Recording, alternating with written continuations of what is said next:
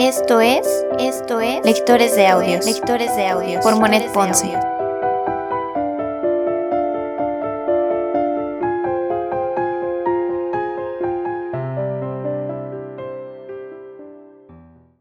Primera temporada, primera temporada, Cartas ateo, Cartas ateo de Vincent Van Gogh, de Vincent Van Gogh. Carta número 32. Iten, 7 de septiembre de 1881. Old Boy, esta carta es para ti solo.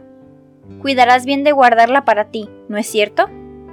Debo preguntarte entonces si te asombra lo más mínimo que pueda existir un amor, lo suficientemente serio y ardiente para no dejarse enfriar ni aún por muchos, jamás, no, jamás. Estoy seguro de que, lejos de asombrarte, esto debe parecerte natural y razonable. El amor, en efecto, es algo positivo, algo fuerte, algo a tal punto real que es tan imposible para el que ama arrancar este sentimiento como atentar contra su propia vida. Si tú me respondes, pero hay sin embargo hombres que atentan contra su vida, yo te respondo simplemente, yo no creo ser hombre con semejantes inclinaciones. Le he tomado verdaderamente gusto a la vida y me siento muy feliz de amar. Mi vida y mi amor son una misma cosa, pero me objetarás, tú te encuentras delante de un jamás, no, jamás. A lo que yo respondo, Old Boy, provisionalmente yo considero ese jamás no, jamás, como un trozo de hielo que estrecho contra mi corazón para derretirlo. Saber quién triunfará, si la frialdad de este hielo o mi calor vital, es una cuestión delicada sobre la que prefiero no pronunciarme por ahora. Y bien quisiera que los otros no me hablaran más de ello, si no tienen nada mejor para decir que inderretible, tarea de loco y otras insinuaciones amables. Si yo tuviera delante de la nariz un iceberg en Groenlandia o de la Nueva Sembla, no sé de cuántos metros de altura, de espesor y de largo, la situación sería realmente crítica si quisiera estrechar esta masa y apretármela contra el corazón para hacerla fundir.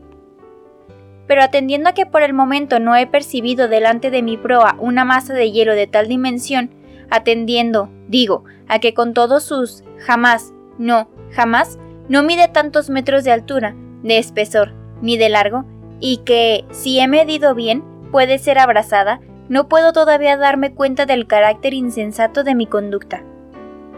Así pues, en lo que me concierne, aprieto contra mi corazón el hielo jamás, no, jamás.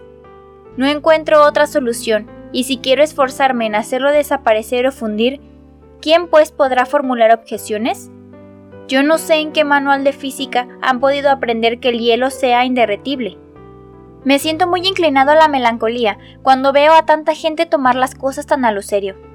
Pero no tengo de ninguna manera la intención de volverme yo mismo melancólico y dejar que se desplome el valor de que me siento armado. Lejos de mí esta idea. Que sea melancólico quien quiera, yo tengo bastante, y no quiero ser más que feliz como una Londra en primavera. No quiero cantar otra canción que amar más todavía. Te complacerás, Teo, por este jamás, no jamás?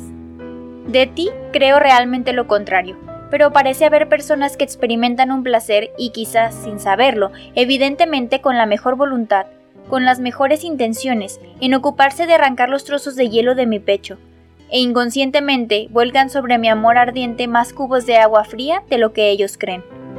Pero estoy seguro de que muchos cubos de agua fría no me refrescarán, old boy, por el momento, ¿No encuentras acaso bobas a las personas que han insinuado que yo debía prepararme, que me enteraría bien pronto de que ella ha aceptado otro partido más rico, que se había vuelto hermosa y sería pedida en matrimonio, que tenía decididamente poca inclinación por mí, si yo iba más allá del hermano y hermana?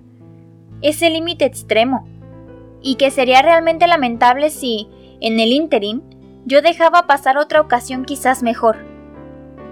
Aquel que no ha aprendido a decir, ella y ninguna otra, ¿sabe acaso lo que es el amor? Cuando se me han dicho todas estas cosas, yo he sentido con todo mi corazón, con toda mi alma, con toda mi inteligencia, ella y ninguna otra. Debilidad, pasión, sin razón, falta de conocimiento del mundo, eso es lo que demuestras, alegarían tal vez algunos cuando digo, ella y ninguna otra. Mantén el terreno, trata de arreglar las cosas.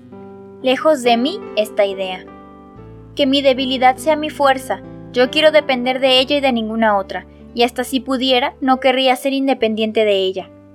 Sé que ella ha amado a otro, y sus pensamientos están siempre en ese pasado, y parece tener escrúpulos de conciencia a la sola idea de un nuevo y posible amor.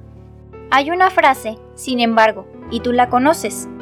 Es necesario haber amado, después perder el amor, y luego volver a amar todavía. Amad aún, mi querida, mis tres veces querida, mi bien amada. Yo he visto que ella pensaba siempre en el pasado y se sumergía en él con devoción. Y entonces me ha venido este pensamiento. Aunque yo respete este sentimiento, y aunque su duelo me emocione y me duela, le encuentro siempre algo de fatal.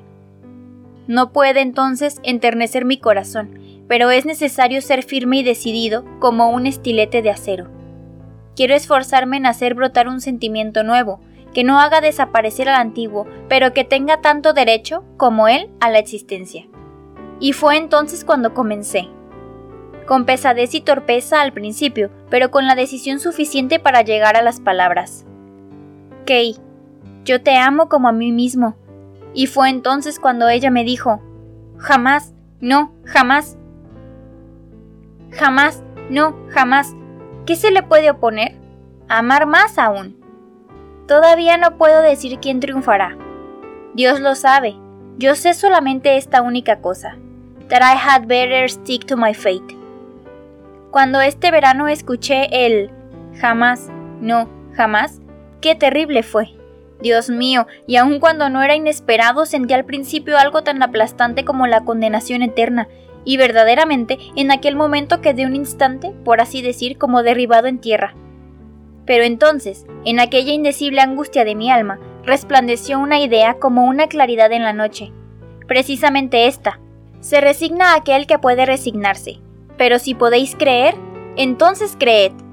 Y al punto me levanté, pero no como un resignado, sino como un creyente, y no tuve más pensamiento que este. Ella y ninguna otra. Tú me dirás, ¿de qué has de vivir si decides que te escuche? O quizás no lo conseguirás. Pero no, tú no dirás eso. El que ama vive, el que vive trabaja, el que trabaja tiene pan. Además, me siento tranquilo y confiado en este asunto, y esto precisamente ejerce su influencia sobre mi trabajo, que me atrae cada vez más justamente porque me doy cuenta de que lograré triunfar.